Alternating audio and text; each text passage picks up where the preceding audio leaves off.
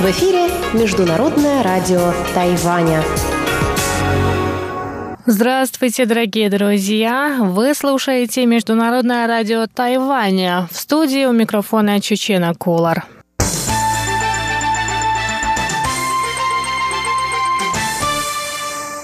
Сегодня 21 января, понедельник, и в ближайший час вы услышите выпуск главных новостей, а затем передачу Анны Бабковой «Вкусные истории», в которой она продолжит делиться новогодними рецептами. Далее в моей передаче «Сделано на Тайване» я продолжу рассказ о влиянии торговых споров США и Китая на Тайвань и тайваньскую экономику. А если вы настроились на частоту 9590 кГц, то для вас также прозвучат передачи Ивана Юмина «Хит-парад» и повтор передачи Лили У «Учим китайский». А через несколько секунд главные новости о Тайване. Не переключайтесь. Президент Китайской республики Тайвань Цай Инвэнь встретилась 21 января с главой Американского совета по международным делам Ричардом Хаусом. Цай на встрече заявила, что Тайвань, как ответственный член международного сообщества, борется за сохранение мира и демократических ценностей в сложных условиях 21 века. Что касается отношений с КНР, Тайвань Ваня никогда не выступал против взаимных обменов и диалога. Однако власти Китая в очередной раз заявили о возможности военного вмешательства. Цай Инвэнь вновь подчеркнула, что Тайвань не примет идею одной страны двух систем, которую предлагает Китайская Народная Республика. Президент Тайваня также призвала международное сообщество обратить пристальное внимание к изменениям, происходящим в регионе. По ее словам, Пекин угрожает всему мировому порядку, ущемляя свободу других стран и народов. В той китайской мечте, о которой говорит Пекин, нет места демократии и свободе. Диктатура властей Китая угрожает свободе и общепринятым ценностям, представляя серьезный вызов мировому порядку. Тайвань на первой линии защиты демократических свобод. Нынешнее поколение тайваньцев несет историческую миссию по защите демократии в стране. Если мы будем бояться тех, кто устраивает травлю на нас, тем больше они будут бесчинствовать. По мнению Ца Инвэнь, все демократы мира, в том числе либеральные круги Китая и Гонконга, надеются, что Тайвань сможет отстоять свою свободу в этой борьбе.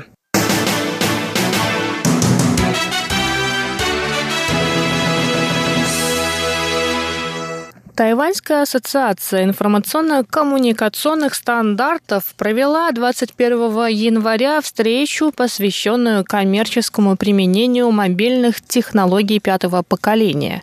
В этой встрече приняли участие министр экономики Шэн Жунцзинь, председатель правления Тайбэйской компьютерной ассоциации Тун Цзэсян, руководство компании Медиатек и глава компании Чунхуа Телеком Чен Ю.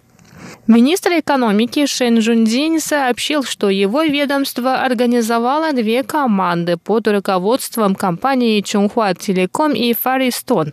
Команда Чунхуа Телеком совместно с Министерством культуры и администрацией города Тайбэя в апреле этого года представит новую систему с использованием технологий виртуальной реальности для музыкальных концертов.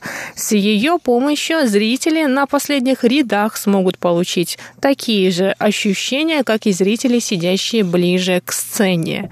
Вторая команда под предводительством мобильного оператора Фаристон займется развитием развитием производственной цепочки мобильных сетей пятого поколения, а также разработкой беспилотных автомобилей. Министерство экономики надеется, что эти две команды совместными усилиями смогут превратить Тайвань в одну из лидирующих стран в применении технологий мобильных сетей пятого поколения. 应用的领先的国家。Председатель Государственной телекоммуникационной комиссии Джан Тинь И в свою очередь заявила, что технологии 5G способствуют цифровизации общества. Комиссия предоставит все необходимые ресурсы для развития инноваций в этой сфере.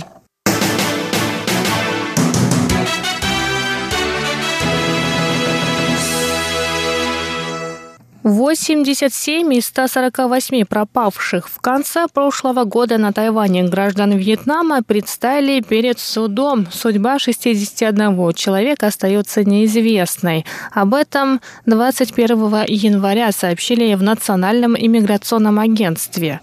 Напоминаем, что в конце декабря 153 граждан Вьетнама, прибывшие на Тайвань в составе туристических групп, пропали.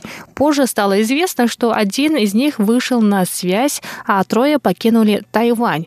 Полиция Тайваня занялась поисками беглецов и установила местонахождение 87 человек. Кроме того, полицейским удалось выйти на преступную группировку, которая занималась незаконной перевозкой людей на Тайвань.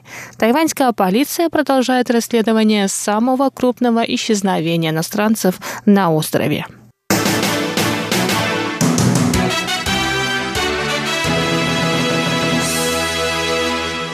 Первый в этом сезоне снег наконец выпал на горе Юйшань утром 21 января. Центральное метеорологическое бюро Тайваня сообщает, что снег начал падать в 10 часов 20 минут.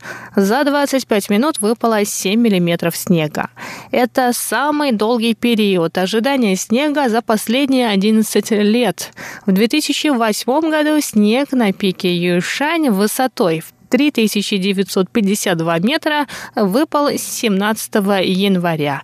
Тем временем холодные массы воздуха движутся на север острова, где температура в понедельник может опуститься до 14-15 градусов по Цельсию. Днем на севере температура поднимется до 17 градусов, а в центральной части острова до 19-22 градусов.